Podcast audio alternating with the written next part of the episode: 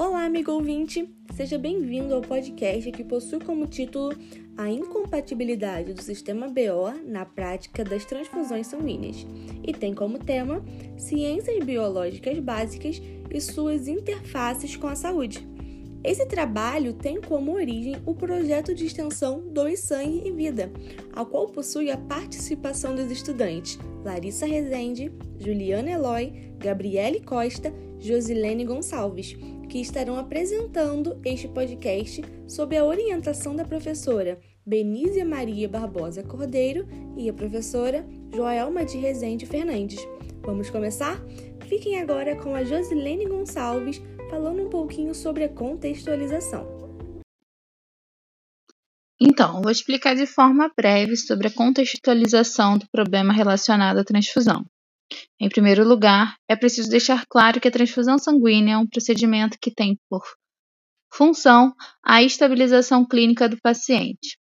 Em segundo lugar, enfatizamos a segurança do receptor barra paciente, que são feitos rigorosos testes pré-transfusionais que têm por função a prevenção.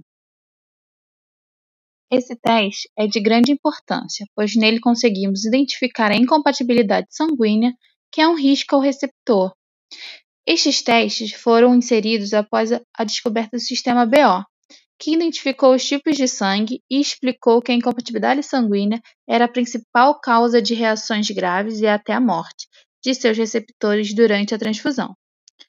Frisamos mais uma vez que os testes foram introduzidos a melhor, como a melhor maneira de assegurar um procedimento seguro.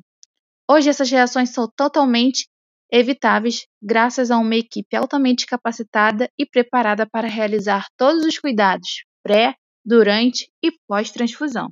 E aí, gente, o que estão achando? Vamos saber um pouquinho mais agora sobre os nossos objetivos com a Gabriele Costa.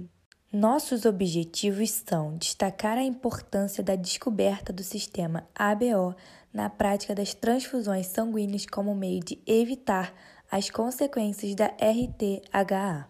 E para falar sobre como foi o desenvolvimento desse trabalho incrível, eu, Larissa Rezende, estarei abordando esse assunto com vocês.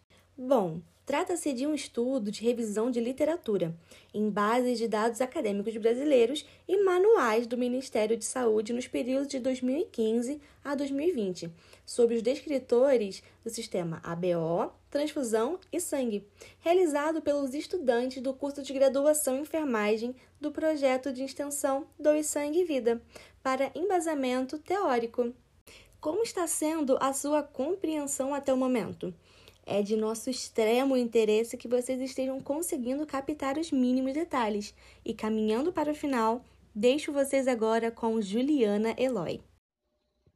A transfusão sanguínea é um procedimento essencial para a manutenção da saúde da vida em vários casos. Mas esse procedimento exige muita atenção de toda a equipe envolvida, desde a coleta do sangue do doador até a monitorização do paciente após a transfusão.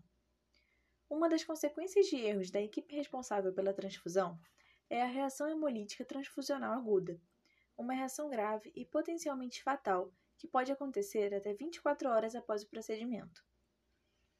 O sistema BO é determinado por genes situados no cromossomo de número 9, e esses antígenos são moléculas complexas presentes nos glicolipídios e glicoproteínas de membranas de diferentes tecidos, inclusive dos eritrócitos, o que o torna mais significativo na prática transfusional.